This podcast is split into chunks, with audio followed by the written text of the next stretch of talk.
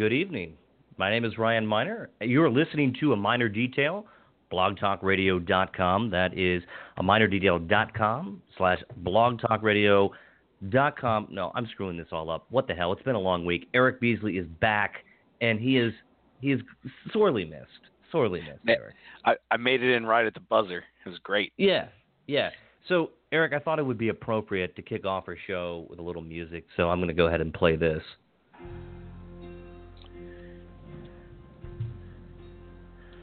Do you hear the people sing, singing the song of angry men? It is the music of a people who will not be slaves again. When the beating of your heart echoes the beating of the drums, there is a life about to start when tomorrow comes. So I'm waging n- not only a French Revolution, but a musical revolution on my family, and they are currently winning. So, uh, yeah, it's bad. um, yeah, the French elections happened today, and what do you think, Eric? Were you surprised by the outcome? Um, I mean, look, it's the French, okay? So if anything hard comes along, they just end up surrendering anyways. So Right, like, you know, I mean, look, the only reason that I was kind of hoping Le Pen would win is just because I feel like if Le Pen had won, it would annoy liberals more than if the other dude had won. Yeah. Well, I mean, the reality is, look, France is already like a like ridiculously socialist nation. They have been for a very oh, long Oh, yeah. time. Okay, I mean, you look at the and and this is important because it actually does impact U.S. businesses, especially like Boeing. When Boeing has to compete against Airbus, and Airbus is subsidized by the French government, Boeing's at a market disadvantage.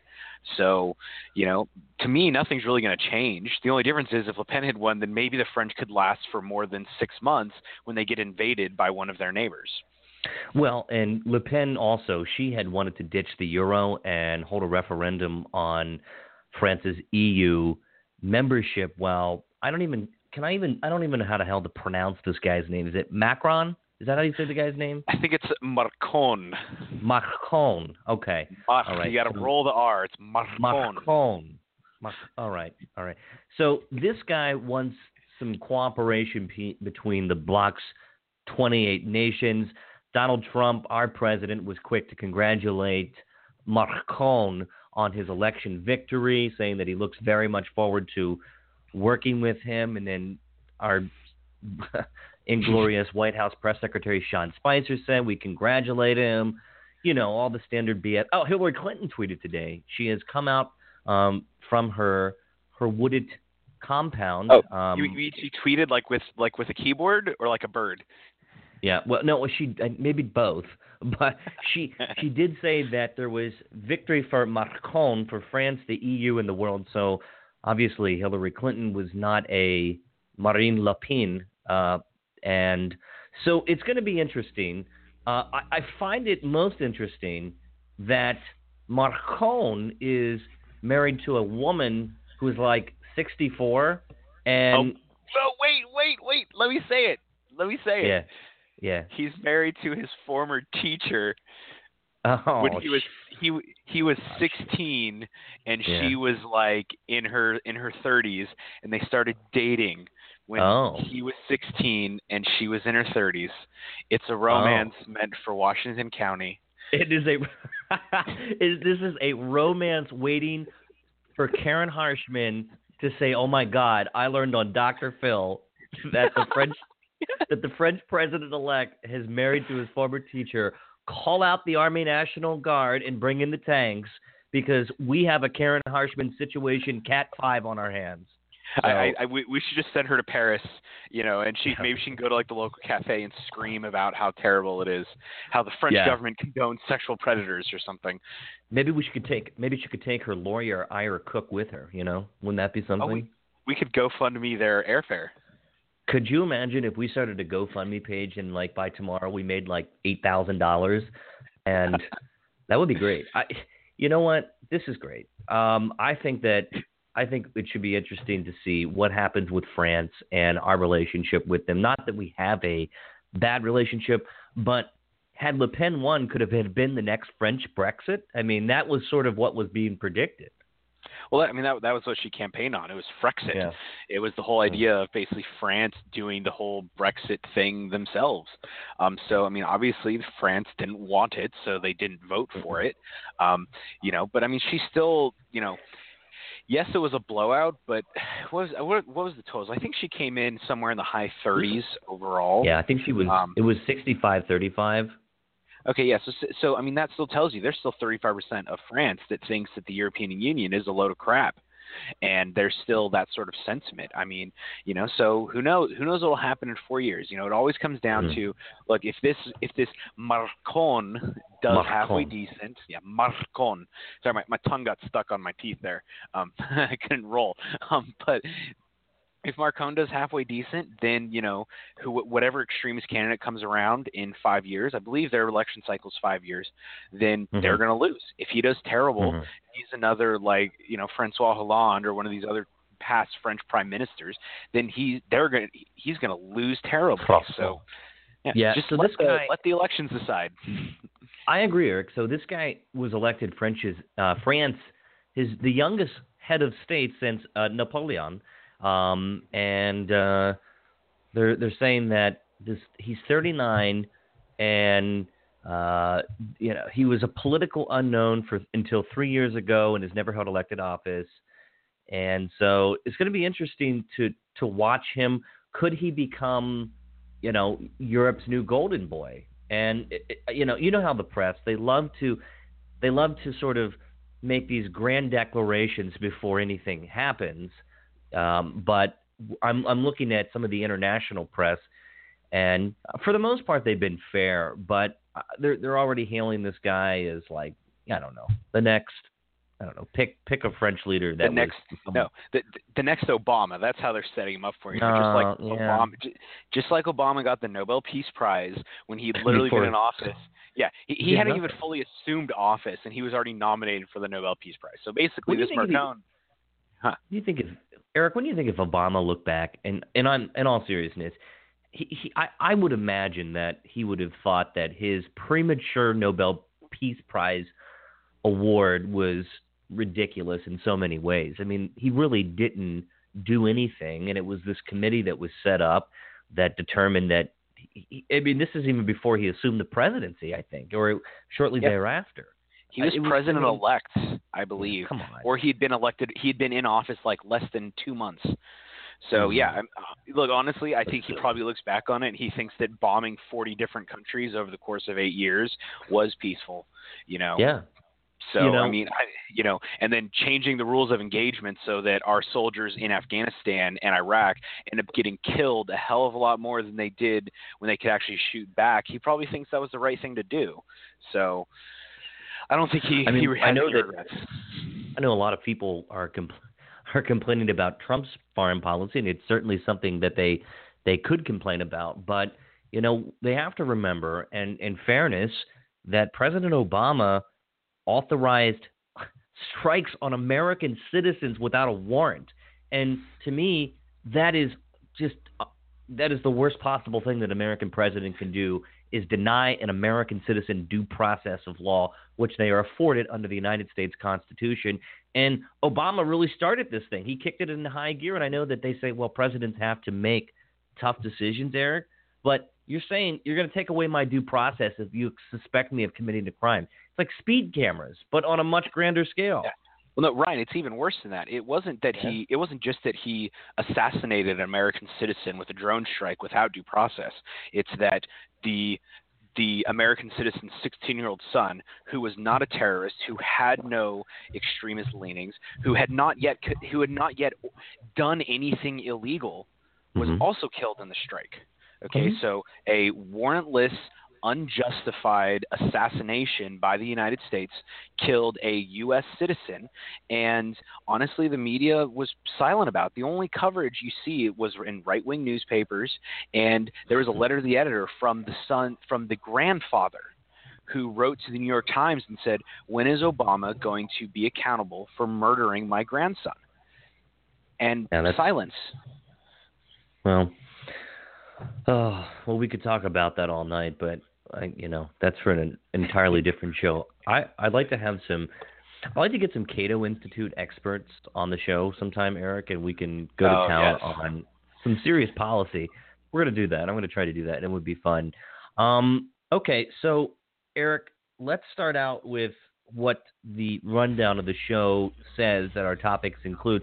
We broke a story this week, and it was John Delaney could be running for president of the United States. I know. I saw the Mhm. clip from Hardball. Okay, Yeah. and like, you know, I, I've heard. I, I, some people have said that they think it was just a slip up, but I tell you what, Mhm. honestly, I don't. I don't think it was a slip up. I think if anything, it was like uh, basically floating a balloon to see what the public opinion would be. Okay, because Well- here's the thing. This is what everybody forgets, Ryan.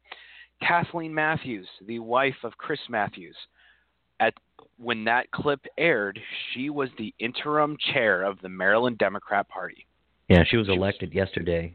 Yes, As the yesterday chair. she was elected. Okay, Mhm. so obviously these two, Chris Matthews and Kathleen Matthews. I mean, I would imagine that they like live together and they talk to each other. Maybe they have dinner with each other. Okay, I think so. maybe you maybe share a bedroom. I don't know. I'm just guessing here, okay? But if Kathleen Matthews knew anything, I guarantee you she mentioned it to her husband. Okay. And I in my opinion, I think there's either it was a complete mistake and Chris Matthews completely messed up or it was an intentional basically media drop and kind of shows you the the interconnected the the incestuous nature of the Democrat Party and the media. Hmm. Here's what I think, um, and I want to tell you in the in the piece that I wrote uh, that I believe I released on Wednesday or Thursday. I don't know. Last week was a blur, so I can't really remember. Um, I when I was at the Democratic Summit Summit that was held at Rocky Gap Casino Resort um, when I was covering that for a Miner Detail, and I had a conversation with Doug Gansler. And so here's how I approached this conversation. And he knew at the outset because we don't attempt to mask our identity as far as, hey, I'm a blogger, a political reporter. I'm talking to a potential gubernatorial candidate, a former gubernatorial candidate, and the former attorney general. And I handed I handed Mr. Gansler my card, and uh, it was a very pleasant conversation. And so we just got to talking, and I said, "Hey, are you thinking about running for governor?" And of course, he said, "Well, you know, I'm it's I'm not ruling anything out. You know how politicians talk. They say, oh, Yeah, you know, I'm the standard The political generics. answer. Yeah, like, oh, uh, yep, I'm definitely thinking about it, but I don't want to tell you. But then I said, okay, we're here in the sixth congressional district. John Delaney is, for all intents and purposes, he's he's popular among the Democrats up in Western Maryland, and so I said, well, what do you think about him running for governor? So then he kind of stepped out and said, no, he's he's John Delaney's not going to run for governor. And I'm like, oh, do you think he's going to run for governor in 2022 and then hold on to his seat? He says, well, John's not running for Congress either. And then he's like, well, I think John should run for president. And I said, I'm like incredulous. I responded of the United States, and he's like, yeah, and uh, which was interesting. And then I was like, okay, well, why do you think that? And and he didn't go into detail, Eric, but he did say just keep an eye on his announcement. Um, and then when I saw the clip on Twitter of Chris Matthews saying the same thing, I thought, hmm, okay.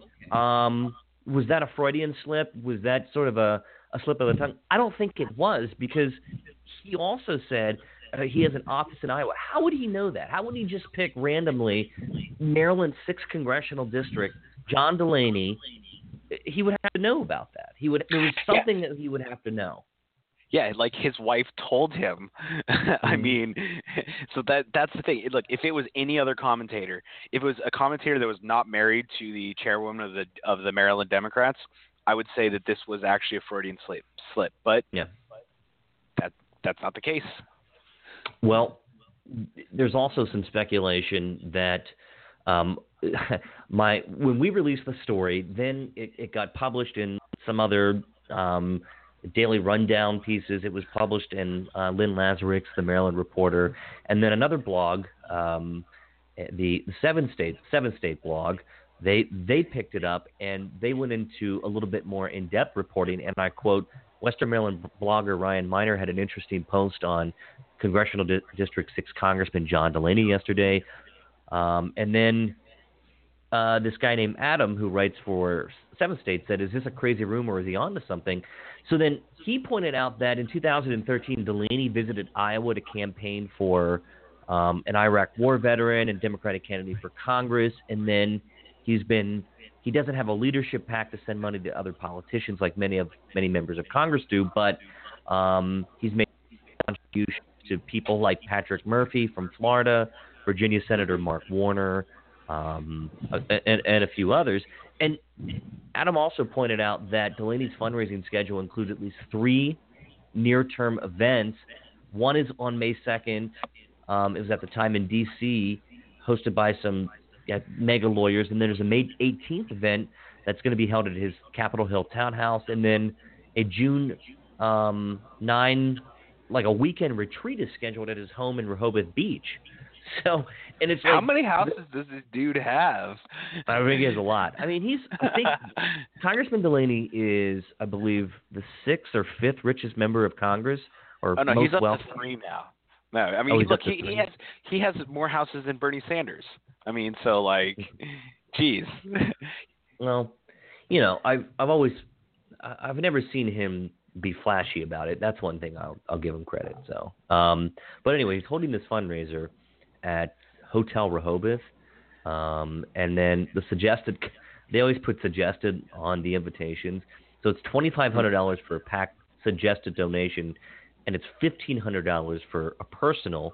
So he's raising federal money, um, but Eric, do you think this this is someone who is consistent with planning a gubernatorial campaign? He hasn't he hasn't even opened up a state account yet to raise money for a gubernatorial campaign. What say you? I mean, I th- okay. What I th- I don't think he's going. He's going to wait till the last minute. Um, he's done this before. I think in 2014, if I remember right, he didn't actually officially file until pretty late in the campaign season. Um, Yeah. So, and you know, I think the the reality is is that what how much money was spent on the governor's race in the in the last in 2014? I think you're maybe like 20 25 million something I like think that. I think I think you're you're right on that. Yeah. Yeah, it was in that ballpark. The reality is is that John Delaney made that much money in interest last year. Okay, so he doesn't have to fundraise. No, Okay, he doesn't have to open a campaign account. He can just write a check. Okay, or he could sell one of his. He could sell his beach house in Rehoboth. Okay, if he wanted to. All right, and he could go run for governor off the money. And so Mhm. I don't think so. He's not in a big hurry. So now for for another candidate that is not independently wealthy like Delaney, they're going to have to start fundraising much earlier, as in Mhm. like in the next four months, and to start gaining that money so they can launch a decent campaign. Um, so like I, I mean, I don't, I wouldn't take it as a sign as a sign of anything for Delaney to not have a campaign account yet. Do you think that we are all rushing to speculation and then the inevitable will occur as much predicted will occur that he'll run for governor in 2018? That's what I think. This is this is a set. Okay, Delaney, you have to look at the history, okay? Because like, remember, politics is a long game, and people have patterns. Okay, back in Mhm. 2014, Delaney teased the idea of trying to run for governor. Okay, and that Mhm. was like in January, uh, January 2014, very like right at the beginning of that election year. And he did that because he was trying to raise his profile. The theory being, if you raise your profile within the state, then you'll get Democrats to both donate and volunteer for you. That was Mhm. his working theory. So he could just be doing this to tease and raise his national profile so that he can get more donations for when he does run for governor or for when he runs for Congress. Okay, so it's interesting that if he's not running for Congress, that would be something because you've had several candidates on the Democratic side already express interest. They're beginning to open up accounts. In fact, a Miner Detail we were the first out the gate to report that state delegate from District 15 in, Mar- in the Maryland House of Delegates, Aruna Miller, she had filed on May 4th a statement of organization, which is an FEC Form 2. She's gonna that Mhm. that allows her to raise money. So she's out the gate. Bill Frick, um, the the House Majority Leader, is already out the gate raising, mo- or I guess, opening a campaign account to raise money. So Uh, Andrew Duck yeah. also um, up here from up here in Yeah. Brunswick. Um, he's he is that. he has an exploratory committee. Okay, so you are in Brunswick. You know Andrew Duck, and in fact, I mentioned to Andrew Duck at the Western Maryland Democratic Summit. I said, you know, a really good friend of mine, um, and co-host and co-editor of Miner Detail, Eric Beasley, and he sort of like was like, yeah, I know who he is. you know, oh yeah, I know that guy. yeah, it's a it's a love hate relationship. Uh, um, Duck and I have some common uh, military background, I guess is the best way to put it. Oh, is he military? Yes, he was, I believe, um, 20 over 20 years military. I believe he got out as a captain. Um, basically, a bunch of the people that I worked with, like when I was in Savannah and deployed, uh, also had worked with back then Lieutenant or Captain Duck at the time. So we kind of have some uh, similar backgrounds, if you will. Um, it was funny because when I told him what my, my job was in the Army, he actually ended up giving me a big hug and said, I love you guys. You saved you saved my career so many times. Um, Okay. But uh, so like Nice. so that that's the thing. With look, I you know I, I get a lot of flack for this from people. Like I I don't think Duck is a bad person. Okay, No. I I, Seems I like nice him. guy. I he, he's I think he's a nice guy. He's a he's a he's a he's a liberal loon. Okay, when it comes to his politics, I complete I pretty much disagree with him on just about everything. Okay, but you know like look honestly, I'd rather have somebody like him than Delaney, just for the simple fact of he's not this uber elite rich guy that is running around complaining about how uber elite rich guys are ruining the country. Um, you know, at least Duck is has a little bit of consistency. You know, it, it just irks me to no end when a when a when a millionaire complains about how about the rich about rich people. So Um, I look at Andrew Duck, who is currently lining up to to run for Congress. Exploratory has already held a, I guess a, a, a meeting to discuss his ca- potential candidacy, and I think it was Urbana a few weeks ago. yeah, I'm sad he Oh, yeah. didn't invite me actually. Yeah, I didn't. Well, he put the invitation on Facebook. So, all right. So Duck, who lives up, does he live in the city of Brunswick, or does he live on the cusp of Brunswick? I'm not. I don't know where he lives. Oh no, he's actually like in the city. I actually I actually hit his door when I was uh, campaigning for council. Um, I didn't know I didn't realize like where he lived, but yeah, he's like in the actual city. So he'd be one of the few candidates that actually lives in the sixth district that runs for Right. it. yeah, that's true. Um, so is Duck is is he a formidable candidate? And and I think the answer is you have to look to the past when he ran against Roscoe Bartlett two other times. I think it was in 06 and maybe 12 or no, I'm sorry, 08. I can't remember the exact dates, but he ran twice and he was defeated by Roscoe Bartlett, but that was bef- but that was still while the 6th congressional district made sense and it when it wasn't Yes. totally gerrymandered because they you know drew the lines way down in Montgomery County, which makes it virtually impossible for a Republican to win the district. So hmm Well, on look, Duck's path to victory is basically on.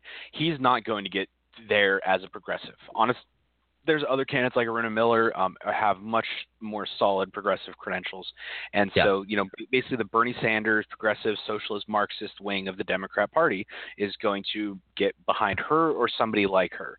Um, Duck's path to victory is the leftover Union voters that didn't switch to Republican because of Trump. And so basically, he's going to have, you know, a, a good comparison. His strategy is going to look a lot like um, uh, Baker's strategy, just on the in the opposite party. hmm. Okay, appealing to that that working class, um, you know, your middle income like Democrats. Um, Mhm. The ones that still like actually have to have a real job and aren't like some fancy lawyer or something. Um, that's that's, and I, I'm not saying that Terry Terry Baker and and Andrew Duck are completely different, you know, different political parties, different political philosophies. But I Yeah. bet it, Duck's campaign is going to look a lot like that. It's going to be a little more like homey, you know, like down to earth, like you know, like like uh, wearing your suspenders kind of thing, suspenders and flannel, um, Well, versus but like, you're not somebody like expecting- Bill Frick. Okay, so you're not expecting Andrew Duck to raise a whole lot of money, but he's going to have some grassroots, and I already see some people lining up behind him, namely folks up in Western Maryland that know Duck. He's a known entity. He's run a couple times before, but then you have these new guys that are that are storming into this race, who, you know, in fairness, don't live inside of the district, like Majority Leader Bill Frick, who is a young and aspiring candidate, and then you have Roger Manno, who's a state senator from I believe District 19, and then you have Aruna It's- Miller. It's, it's actually funny, Ryan. Just so you know, Roger Manno, um, a, a source told me that he was up here at a Frederick County Democrat Central Committee meeting. I'm sure he was. So that would he was tell in me, last Sunday. yeah. So he's he's traveling around what will be the sixth district. Uh huh. I mean, it's it's true, and so is you know so is Bill Frick and uh, all these Democrats, and we cannot mention we cannot exit the show without mentioning the 500 pound elephant um, of this race, and that is David Trone, who ran for the 8th congressional district in 2016, lost to Jamie Raskin. Um, spent a lot of money, and by a lot I mean 12 and a half to 13 million dollars of his own money. But Trone, who's a very wealthy man, much like Delaney, who owns a store called Total Wine and More. There's, there's you've probably seen them all over the place. But Eric, if he jumps into this race, he's going to do what he did in the eighth district, I assume, and just drop a whole lot of money. He's going to He's going to litter airways litter our entire county with campaign signs. and put them in places where they don't belong. yeah. Yeah, I maybe not. I think he's learned his lesson because I, I didn't I didn't mention that to him when I met him because I didn't want to start off on the wrong foot because I'd never met the man before. But I did meet him at the Western Maryland Democratic Summit, and I had an opportunity to talk to him. And it was sort of interesting, Eric, because he flatly said, "Yes, if Don, John Delaney runs for governor or doesn't run for Congress, I'm definitely going to jump into this because he's also considering running for." oh, get, you guessed it, Montgomery County executive. And um, yeah, I mean, there's a lot of a lot of candidates that are going to run for that uh, on the Democratic side. But Trone is just aching to run for something, and should he get into this race, he's going to drop a lot of money into it. But could some of these other progressive guys and gals like Bill Frick and Manno and Aruna Miller, could they drop a bunch of money? I mean, could they raise some money but not be able to compete with Trone? But a lot of people in Trone's own party, in fairness, they dislike him. They they're not a big fan of him. Well, yeah. What this is what Trone reminds me of is somebody who got so rich that they have no idea what to do with their free time. So, like you know, some rich people they like, Like they go and they and well, not like uh, yes, like Trump. Okay, some people get really rich and they decide to start going on TV shows. You know, like Shark Tank, or they Uh-huh. create a TV show like The Apprentice. You know, some of them buy five million dollar gold plated Lamborghinis. Okay, some of Mhm. them learn how to skydive. Some of them decide that I want to go into space, so I'm going to write a check to the Russians so they'll take me up on their Soyuz capsule. Mhm. Apparently, Trone decided with all of his extra money, instead of getting a hobby like making cabinets or building birdhouses or something, he decided he's going to become a politician. I mean, so look, I think you're going to see Trone around for a long time. I kind of hope he just wins Montgomery County executive so that he's kind of like there. He has something to do. He's not bored anymore. Like, I, I think that'd be great. Well, we know who's we know someone who's not going to win the Montgomery County executive seat, but I'm not really interested in naming him tonight. So Yeah, th- th- it's uh, there's well, there's two of them, and they're both reversible. well, then they kind of look at. You Yeah, well, I, I don't even want to. Uh, we've we've we've developed a policy on a Miner Detail moving forward. Is is that we're going to not even mention this person. He doesn't exist because he just he can't win. So we just we're not. Ryan, I, I can't hear you. What are you saying? It sounds like Mm. you're saying nothing. Hmm Yeah.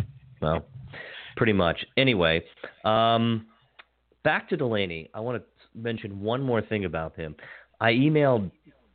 I emailed Del- Delaney's um, communications directors by by the name of um, Will McDonald, and he he's a nice guy. Um, he, you know, he we only corresponded by email, but he gets right back to me when I email him. So I said this to him on Thursday, May 4th, and I said, um, basically, he gave a quote on Wednesday, the day before, saying Congressman Delaney does not have an office in Iowa or any other place than Maryland and Washington, D.C. McDonald said in an email. As he said before, the congressman and his wife plan to make an announcement regarding a possible run for Maryland's governor by the end of June. So we all know about that date, Monday, June 26th, and I guess we'll be covering that. And then I wrote back you know, to Ryan, Will. I, hold on, Ryan. That's the first time I've ever seen that in writing, because Okay. he hasn't actually said that on the record that he that that announcement had to do with running for governor. I just thought you So- should know that. Well, that's true. And I wrote back, I said, while the statement is seemingly explicit, from a journalist and blogger's perspective, could this statement be open to interpretations?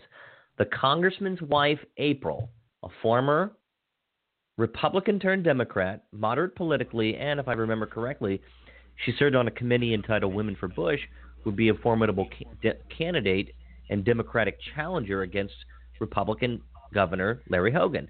The possibility of April running for elected office is swirling among the Maryland political establishment. Any possibility that April Delaney is preparing for a potential gubernatorial bid. Any potential that, that Representative Delaney would run for governor and Mrs. Delaney would run to fill his seat in Congress. I said, I appreciate any statement you may have to offer. So I could see like the wheels turning and Will being like, Jesus Christ, why do I have to answer this freaking guy's question? Just get off of it. Um, so he sent me this shortly thereafter. My statement was meant was only meant to convey that John is consulting with April on whether or not running for governor is the best decision for him.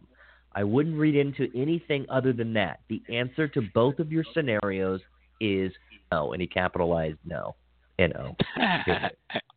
So, yeah. Anyway, that that's um, that's that. So, President Delaney, you know what? It's it's, it's really funny. In fact, yesterday I went up. We, Kim and I went up to the Kentlands to where they were having this parade. We knew it was happening, and I figured I would run into some some politician that would give me a story. And we got a cup of coffee at Starbucks. Um, and yeah, I fed the man. I know going into Yeah, Starbucks. hip- why why'd you go to Hipster Bucks? Okay, the best coffee comes from Black Sorry. Rifle Coffee. Yeah. Well, anyway, we walked up. I saw Congressman Delaney because he was in the parade and he was with some of his volunteers and other and and folks. And I walked up. I said, "Hey, John, how are you doing?" And in fact, and then he walked back over. He talked to somebody. and he walked. I said, "Hey, I said, how you doing, Mr. President?" And he and, uh, he he got a got a great laugh out of that. And he's like, "Ah, ah," and I'm like, "Okay." I said. I said, I know you're being coy with your intentions, but come on, give me something here. Um, and you know what, Eric, I was I was really tough. Both of us were on John Delaney during the last election, and when he ran against Amie Hoeber. Um, but he's a sport about it. It wasn't personal. We, you know, we called out our disagreements and made reference to them, and that's part of a political campaign.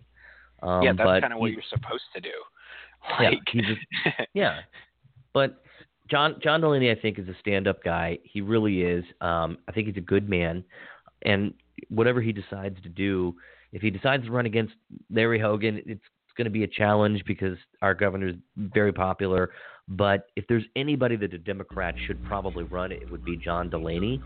Um, so no, I completely I don't know. disagree. I think Ben Okay. Jealous needs to be the Democrat nominee. why? Because Larry could beat him. Yeah, because he has absolutely zero elect- electoral. He, he's never been the executive of anything. Okay, all he's done is basically rabble roused and race baited over the last like tw- you know however many years. Um, Mhm. He's like he has no resume or credentials. All he has is you know this. He's like a dude that sat down and read Marx one time and then decided like yeah I'm gonna go and I'm gonna talk about that. you know, like so uh, he's to me he's the perfect Democrat candidate. Well, we'll see. Um, so that that brings us to Amie Hoeber. I wrote a piece yesterday. Um, she looks like she's gearing up, Eric. She looks like she's ready for round two. She's got her walking shoes all all all picked out. So I don't know. What do you think? Well, if I remember, I think she burned through two walking shoes during the last campaign. Um, Yeah, that's right. so, but uh, I don't I mean. Look, I think that uh, look, I think Amie's great, and I think that you know, the re- if you actually take like five seconds to look at the electoral data, okay, the reality is is that any Republican winning a congressional seat that is in this gerrymandered like districts during a presidential election is like is extremely difficult. Okay, it's not going to be very common. Okay, you're and if you see it, you're not going to see it until uh, until 2022, just in my opinion, or the successful lawsuit goes through to undo the gerrymander. Um, but I mean, look, if she, you know, it's one of those things. If she wants to run, like, great. Okay, Mhm. if she's got another race in her, then that's I hats off to her. I mean, it may not be the decision that I would make when if I was in her position, but you know what? It's it's her money, it's her life. You know, like we were saying Who earlier. we You know, I mean, who who else would? I mean, I and I don't mean to say that facetiously, but I I mean, who else would be able to step up and wage a respectable campaign like Amie? Yeah. See, that's the exact problem, Ryan, is that when it comes to federal office out here in the sixth district, you have a very you don't have there is no bench. Okay, we don't we, we just we just don't have one. Okay, you could there's there's some people that I could I could see doing it, but I don't think any of them would be successful. Okay, so first off, obviously you have to mention Michael Hough, you know, state senator from District Four. He's always looking to get into some higher office, but he's not going to run a race that he's going to lose. Especially he's not going to run a race when he would have to lose his state senate seat. So like he's so he's not going to run for Congress. Um, not until after the gerrymander. Um, Terry Baker might take another swing at it.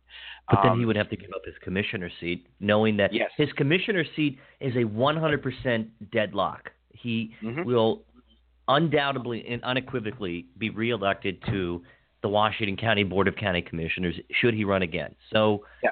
Well, why see, would that, that's and, and Ryan, that's the problem with the Republican bench in the sixth district is all of them are elected and have an election coming up in 2018. So if they throw their hat into the congressional race, they will lose their previous seat. is Okay. Vogt? What about Vogt? He's he's up for reelection, and I think he's going to run again, right? I don't know. Um, I mean, look, I've I've heard rumors um, and and musings about people not even sure if he's going to run for delegate again. Um, so you know, I I I don't know. Again, the bench is so shallow. Mm-hmm. Okay, we don't have. I don't. I. I mean, look, I, I I hate to be the bearer of bad news, but I'm also a realist. I don't think that we have that there is a legit sixth district Republican challenger outside of Amie Hoeber. I think Okay. she's the only one that even has some chance of doing it. Everybody else, I don't. So I've asked around, and I've asked people way up in Western Maryland, as far as Cumberland. I said, "All right, who do we who do we have up there?" And there's a few potential people that would be candidates, but still not at the same level or caliber that Amie Hoeber is in terms of money and name recognition. So you have Jake Shade, um, who is a Allegany County commissioner. He's doing a fantastic job. Right, he's not even old enough to run for Congress yet. Oh, that's true. Yeah. Then you got to be what am I thinking? 25. Yeah, Jake's like not- he's great. Don't get me wrong, but wasn't he elected at like 19? No, no, no. That's way too. young. I think he was elected at 22 or 23, so he might be right on the border. Okay, he might have just turned 25, but so he's and that's not. fine because Yeah, Jake will be a state delegate or congressman some point in his life. I know that. Um, the second person is is Jason Buckel, who is a delegate in District One. I think it's one B. Um, yeah, I think it's one B. And then there's Mike McKay, um, who's way up there. That he lives in Cumberland, but he has a mega portion of Washington County. But none of these guys can raise money like Amie could, and um, and then you go down. I'm hearing rumblings that Neil Parrott could could could run or is considering it, and I don't I don't know because he would have to give up his his delegate seat, and Mhm. you know Neil Parrott's entire identity is being an elected official, so I can't imagine him giving up a surefire bet to be reelected um, in Washington County. But you know, it, it could if if he goes up against Amie in a Republican primary, that would be I think Amie would that would have a t- Amie would have a tough cho- a chance against him because you know uh, he's very Tea Party, and that's the way that the Republicans are trending in in Western Maryland. Um, yeah. I mean, you look at how many votes came out of Washington County. I mean, for in the in the 2016 primary. You know, there's Yeah, a reason sure. why Terry Baker came in second. You know, because that's just the reality is the Republican voters. You know, in in areas like this do lean further right than Yeah. in a, a district like you know um, the third congressional district, for example. yeah, So I mean that's what you're going to see. But that's why I mean, see all these people that were listening, they're already elected. I don't see any of them Yeah. like stepping out from that like basically their solid Republican district, especially while the Maryland GOP is trying to get that veto-proof majority in the House and the Senate. yeah. I saw that article. Yeah, I don't. So I I'd be very. Sh- I mean, it's see, and he, now here's the this this is what will tell me. Okay, so the Maryland GOP is trying to actually play a long game strategy when it comes to getting people elected. Okay, you're not going to flip every seat tomorrow, but so there's your first start. Get a veto-proof majority. Then you start building on that. Maybe get a Republican Attorney General in there. Okay, um, you know, honestly, leave the comptroller because Franchot's great. Okay, leave him yeah. there. Um, but like, you know, so you start kind of chipping away at the machine, and it's a long game. It's a it's a 20 year plan. It's not a two year plan. The problem in politics is a lot of people only look to the next election. They don't think, yeah. you know, like like we're saying, like, okay, if Mike McKay, um, or who's the who's the delegate out in Washington County that's elected um, in I believe the district that covers Hagerstown, the actual city. Oh, um, yeah. So that's Brett Wilson. Brett Wilson would be a great congressman, but I think Brett Wilson has his sights set on being becoming an appointed judge. Yeah, but so like Brett Wilson, for example, okay, Hagerstown is a, it, I mean that really that's a Democrat area. Okay, mm-hmm. that leans Democrat. Now, sure. if Brett Wilson steps away, now you have two. You know, basically, there's it's an open seat. Democrats are going to go after that. The Republican Party cannot afford to lose any of the seats that we have right now in this next election if they want to get the veto-proof majority. So, in in the long run, it would make more sense for somebody like Brett Wilson to stay there for another four years and wait till the gerrymander's over. Once mm-hmm. the gerrymander's over, let's be honest okay, this, there's going to be 80 candidates filed to run in every congressional district in this state because they'll actually be competitive, and that'll be the yeah. Republican primary. I mean, literally, that's what we'll have to have a show every night to talk to each one of that them. That would be fun. We would okay. we would do a good job because you know as well as I do, Eric. There are there is no other media outlet um, other than a Miner Detail, who covered the sixth congressional district race as much as we did and as good as we did. And I'm proud of our, our coverage. I am. I really am. We we covered it through and through, and we even give that crazy guy from Frederick County who claimed to knock on 10,000 doors, Chris Mason. Remember him?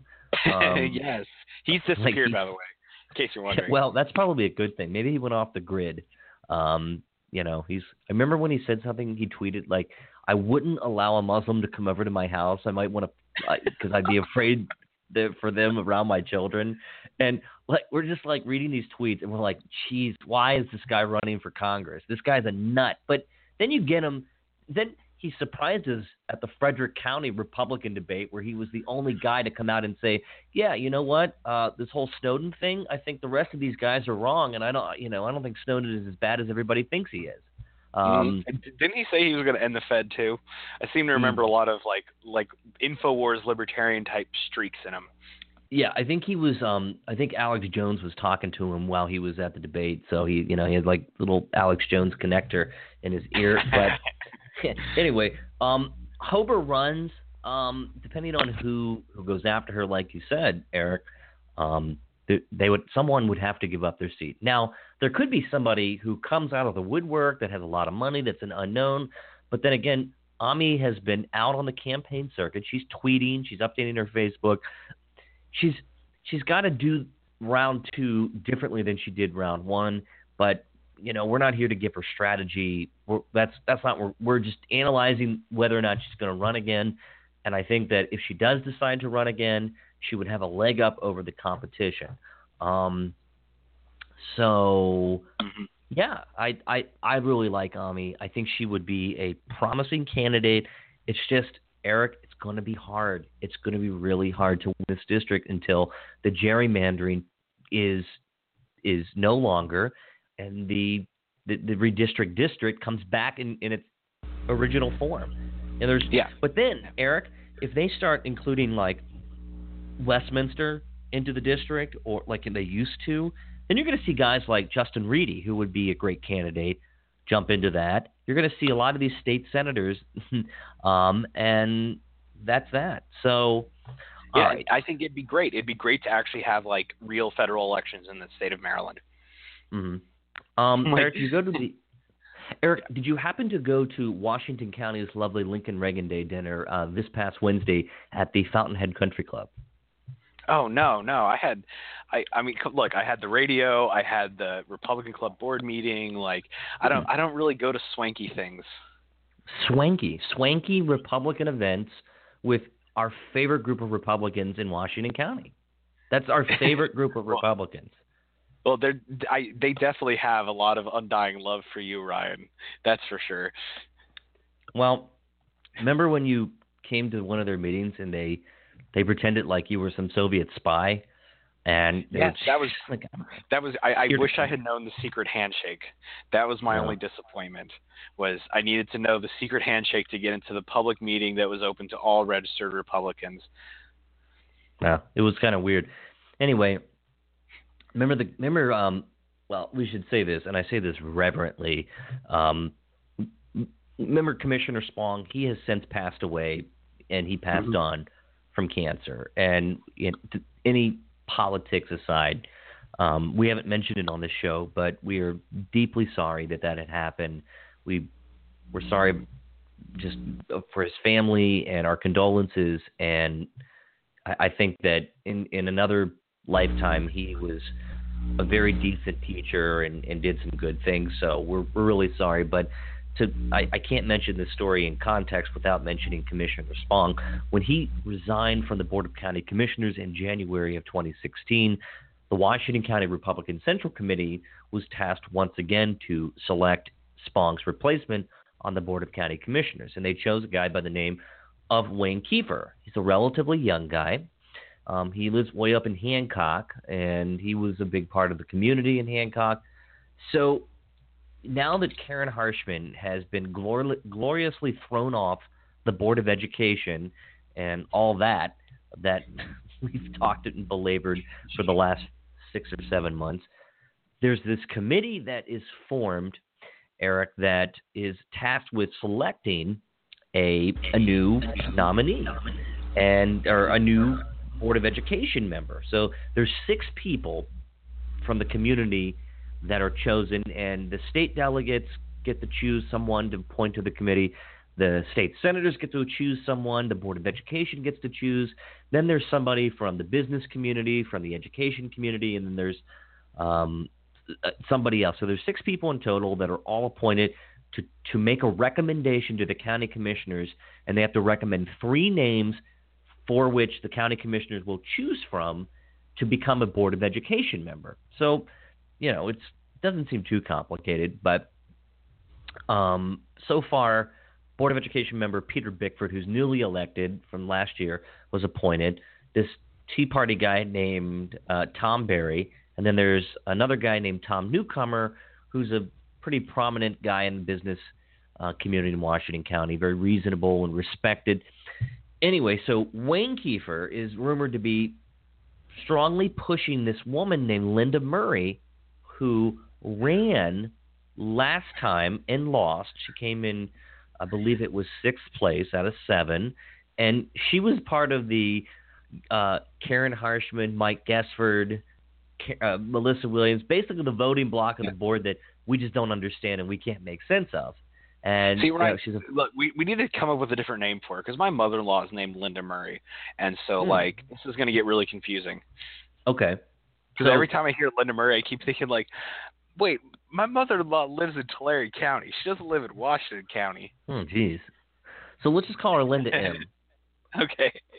So Linda M, a retired paraprofessional, you know, she was backed by the teachers union, which is, I, sh- I hate to say this, Eric, is a big red flag for me. If you're backed by the hmm. teachers union, then I just, you know, I'm not saying that everyone who's backed by the teachers union is is a bad candidate, but I prefer people who aren't backed by the teachers union. No, no, I no, no, no. I look any candidate that is backed by the teachers union, I would never vote for, hands Hmm. down, because if the the that means the union is paying money to get you to elect people who will then give them more money in salaries, wages, benefits, and so that they sit down at the negotiating table with and ultimately negotiate. Um, So like, we how could can go you? into that. Yeah, but how is that ethical? If a union is funding a candidate for Board of Ed and the Board of Ed candidate is the one who negotiates their contract, like if it was any other level of government, it would be illegal and people would go to I jail agree. for it. But if for I some agree. reason it's okay in education. but it's okay in education because if you take issue and you have qualms with the teachers association automatically you're assumed to be anti public education and that's a real problem i have a real problem mm. with that nonetheless this county commissioner wayne keefer who was appointed to the board of county commissioners um, after um, Woody Spong resigned, is said to be strongly pushing this very hardcore Republican Linda Murray, Linda M, um, to take Karen Harshman's position. So I asked him about it. A bunch of people, Eric, had sent me messages from the actual Lincoln Day dinner telling me, hey, Ryan, you should look into this. You got Keefer and Baker pushing these two, you know, this this candidate. He's going around and saying she would be a great choice.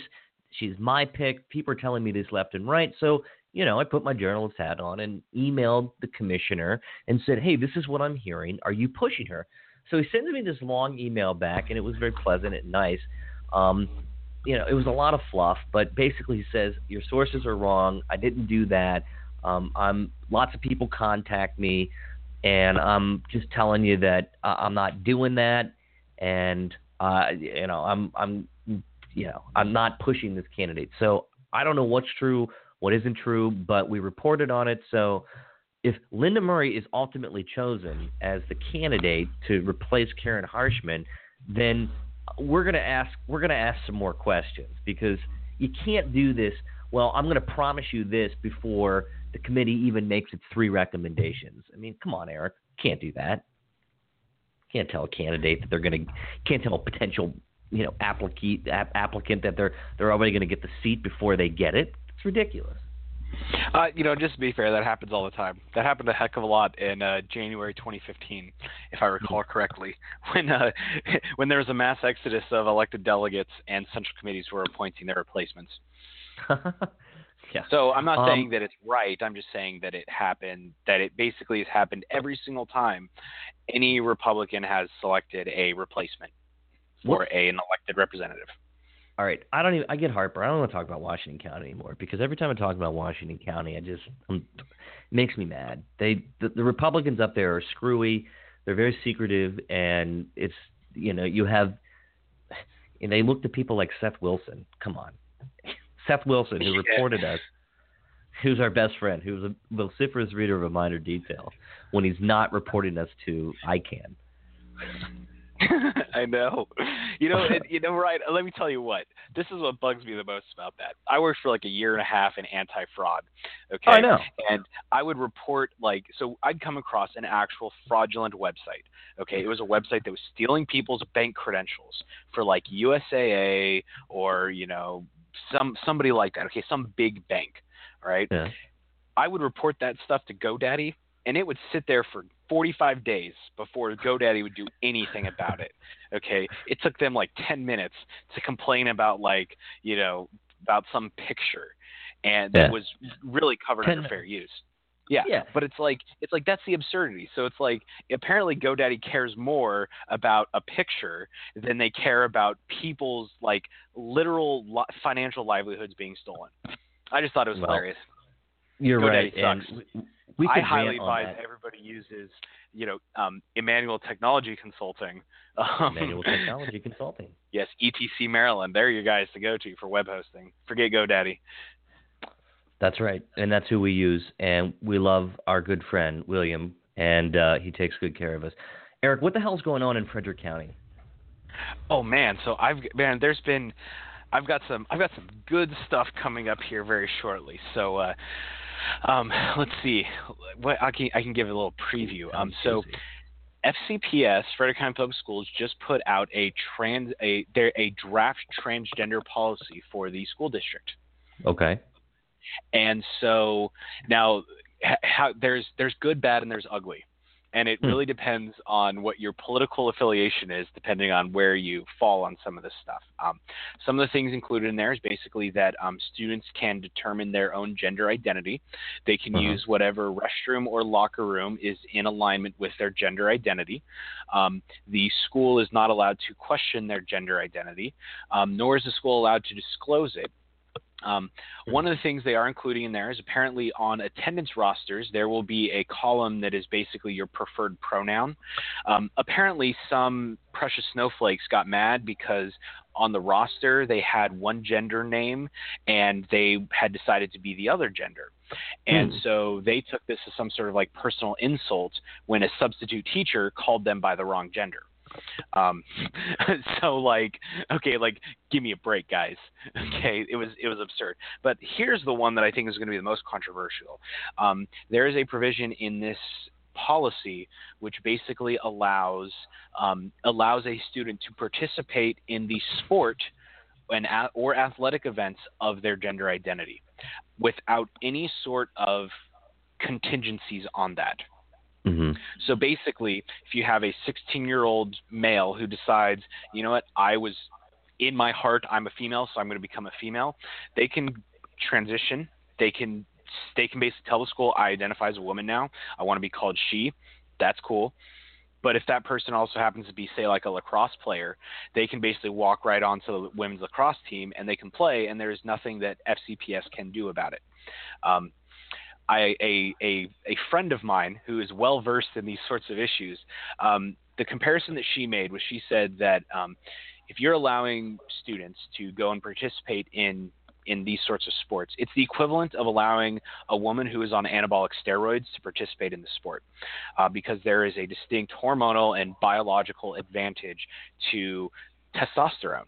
Um, Hmm. It's undisputed. You know, like um, I was having this conversation with Elise, and I had actually I'd thought about it. I started thinking like, okay.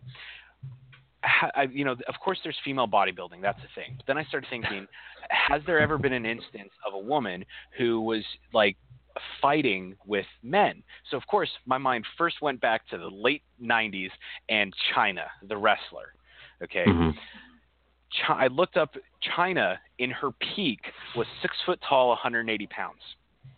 Okay. Mm. Now compare that to The Rock, who when he was wrestling, you know, Dwayne Johnson, when he was wrestling, he's six foot five, uh, 275 Mhm. okay there, there's a and and you can look at pictures of both of them and you can tell there's a distinct difference in muscle mass here um, so my, the friend of mine who i consulted on this um, i think that's a part of the, of the policy that's going to be met with the most resistance um, basically what you're allowing is that i mean at this point you might as well just have like co-ed sports not even have a, a, a women's sport specifically just have if you want to play lacrosse here's your lacrosse team um, Mhm. I think that's the policy that is the most dangerous. Um, I don't really care what sport somebody plays, but I do care if somebody is essentially using the chemical equivalent of anabolic steroids to gain performance to be able to Hmm. play better. Yeah. And you know, I so I think I think you'll see a lot of outrage. I think that's what parents will be mad about. Honestly, the rest of that stuff, I look Ryan. We have this conversation all the time. Like, I don't give a shit. I Yeah. mean, like, I, I We really can't shit.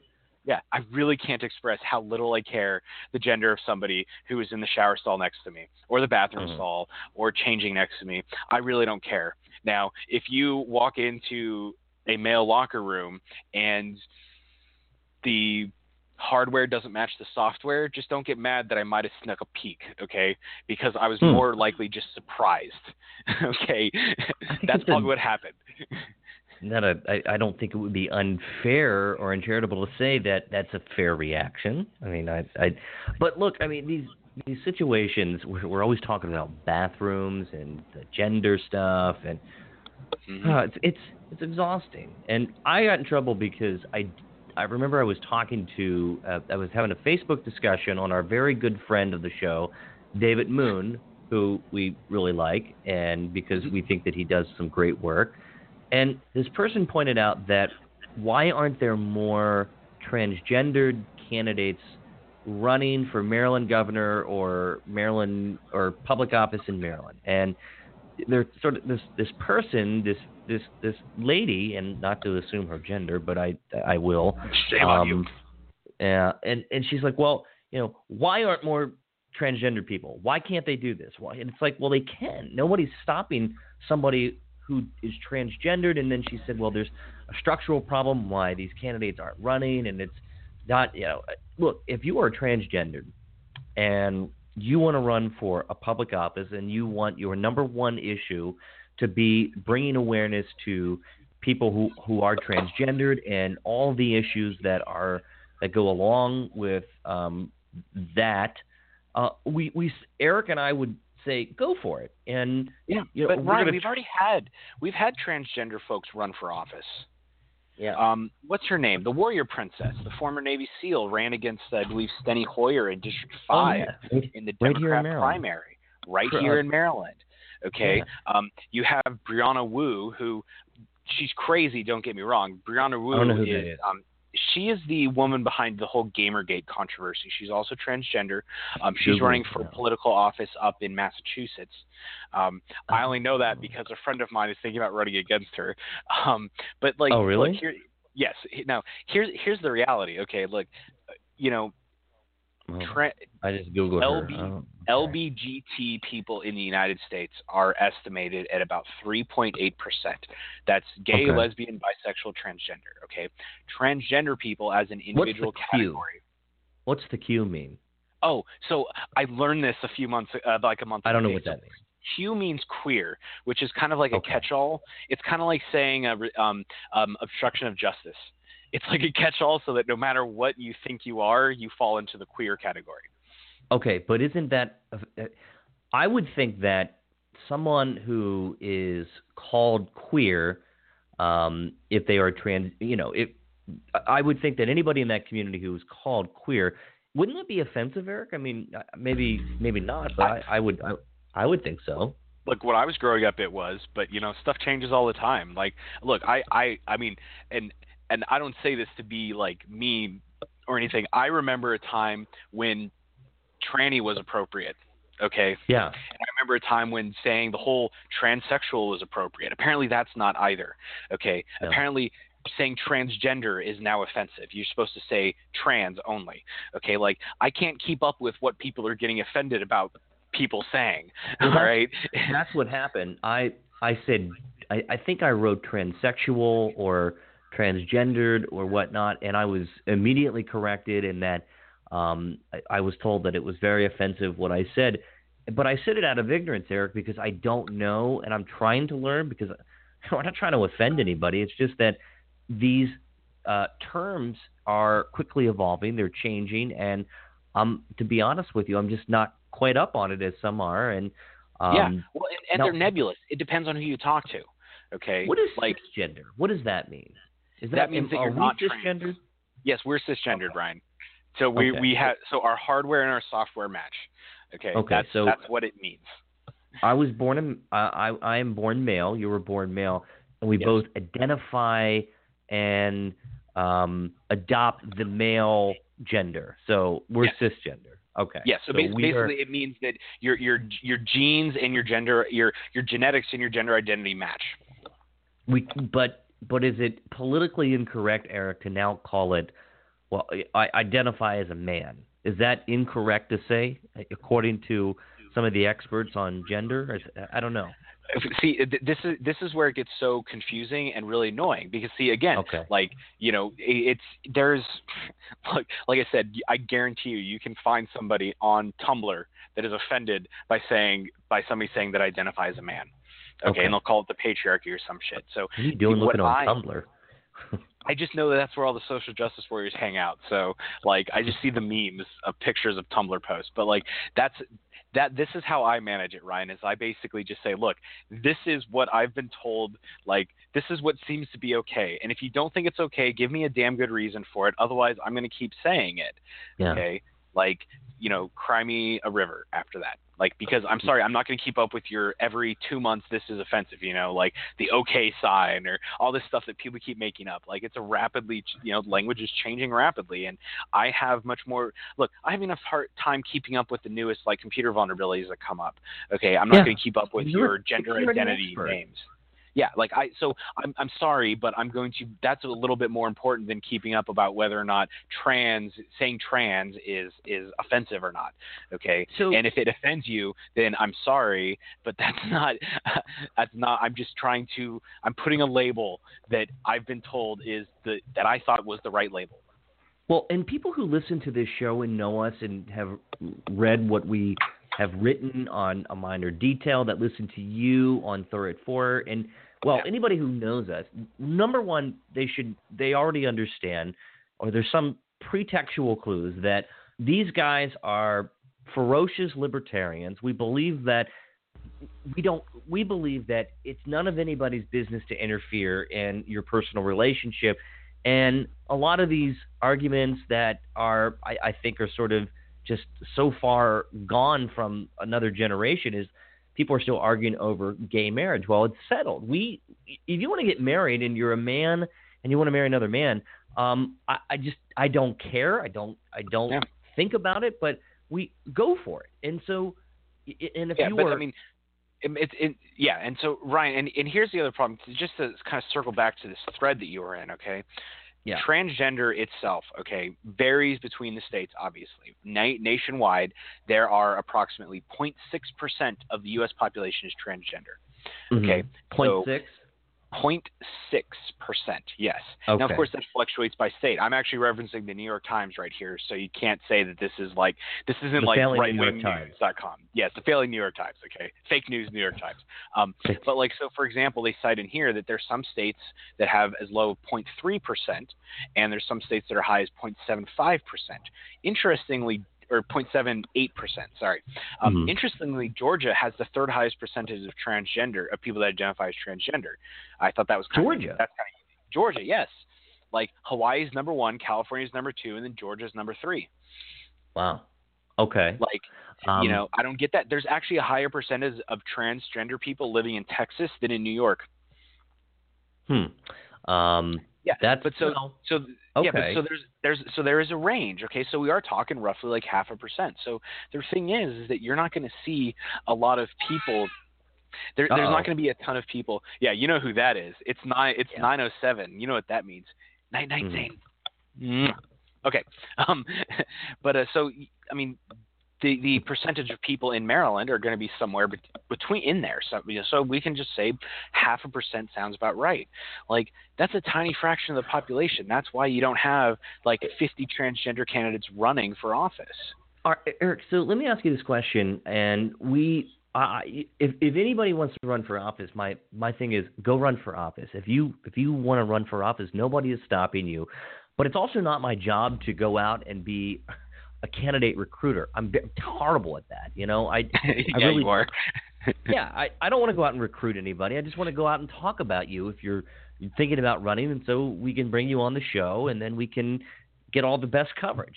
Um, so I don't want I, I don't want anybody to think like, well, oh well, simply because he's not going out and finding transgendered people to run for office means that therefore he doesn't support transgendered people.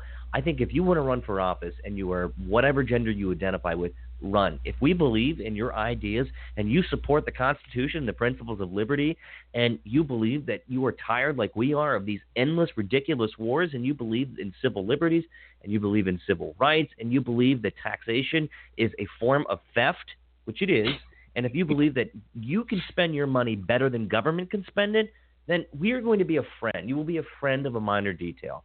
And we will bring you Yeah. on and bring you on, and we will promote your candidacy, and we will give you money, and we will go out and knock doors. I don't care if you're a Republican or a Democrat, but I, I- you know, I just, I don't know. I think this this is an argument that if we had some of my, and you know them, Eric, some of our very staunch people, feminist friends, and I'm not saying that in in a negative way, but we would be corrected ten times over because I guess we're ignorant to some of that, and they would say we're insensitive, but we're not. We're just trying to better understand all of these terms and the changing terminology that goes along with it, and that's Yeah. it's a, very confusing. And and I say that as a post millennial, all of this is very confusing.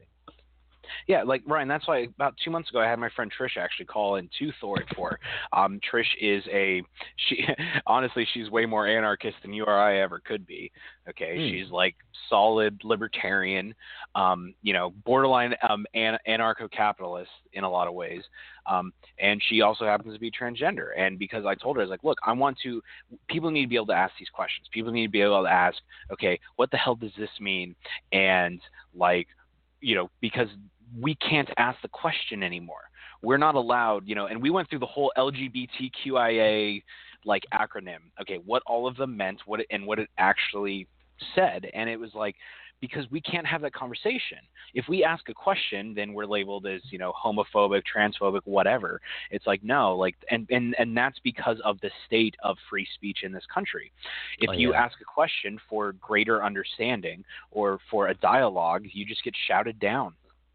Well, I'm naturally in, intrigued by everything in the world, and I like to ask a lot of questions, and you like to ask questions, and so I think that if it's important that I think it's important that we ask these questions and we do it in a respectful way.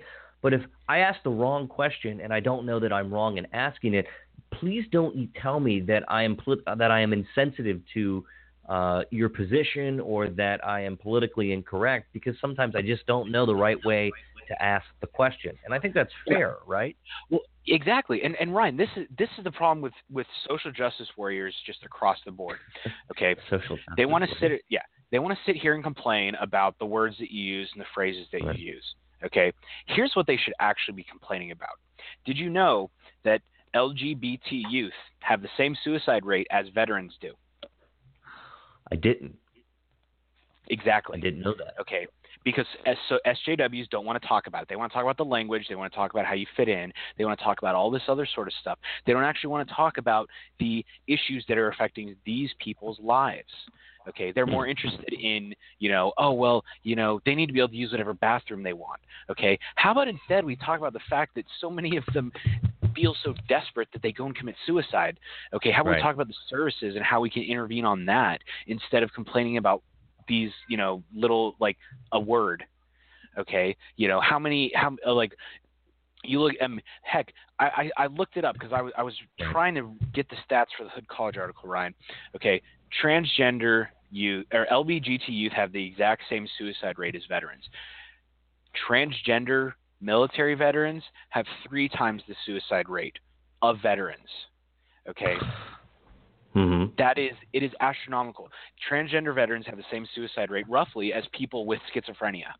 Okay, Wow. that is and that's a that is a plague that you don't hear these SJWs talking about. You don't see memes about how we need to you know reach out to our transgender veteran friends and make sure that they're okay and make sure that they're safe. You're not going to hear about it because it doesn't fit their narrative. Okay, they want to talk about essentially what they're doing. This is why people call it cultural Marxism because they're not focused on the real issues. They're focused on these like like niche like you know obnoxious issues of what word do you use or this or that. Okay, because it would actually take work and effort to address the real issues in these communities. Okay, it would take work to address the transgender youth who get kicked out of their houses and are living on the streets because their parents don't accept them. Okay, Yeah. that takes real work. And so, you know, because of laziness and incompetency, they just sweep. Right. So, yeah, Well- rant over. I think that's a, I think that's a good place to uh, to call it quits tonight. Um, Eric, it's always a pleasure. Um, we said we wouldn't go too far over, and we didn't. Um, but we'll be here next week. We got a lot to cover. We'll keep you we'll keep you in the loop on a Miner Detail. We're going to be talking next week, I believe, with our friend Scott from Howard County. We're going to unwind the Howard County Board of Education mess, the resignations of the I think the superintendent and all that good stuff. And we'll keep an eye on some political races. I don't know. There's a lot that could happen in a week, and we get this Mhm. thing done, and we put out the podcast. So listen to the podcast on Stitcher Radio. You can find us on iTunes. And um, Eric, do you have anything else? Well, of course, Ryan, taxation is theft. taxation is theft. So with that, um, happy French Election Day, and uh, we'll see you next week. It could be eight, it could be nine, it doesn't matter. This is always turned into a podcast, and you can listen to it when you're jogging, when you're at the gym, or doing something else that's very un or so maybe more unsavory activities like drinking lots of beer or whatnot. But nonetheless, I hope that you have a great week. Thanks for listening. As always, my name is Er- my name is Ryan Miner. You're with Eric Beasley. Find us on the web at a minerdetail.com. Have a good night.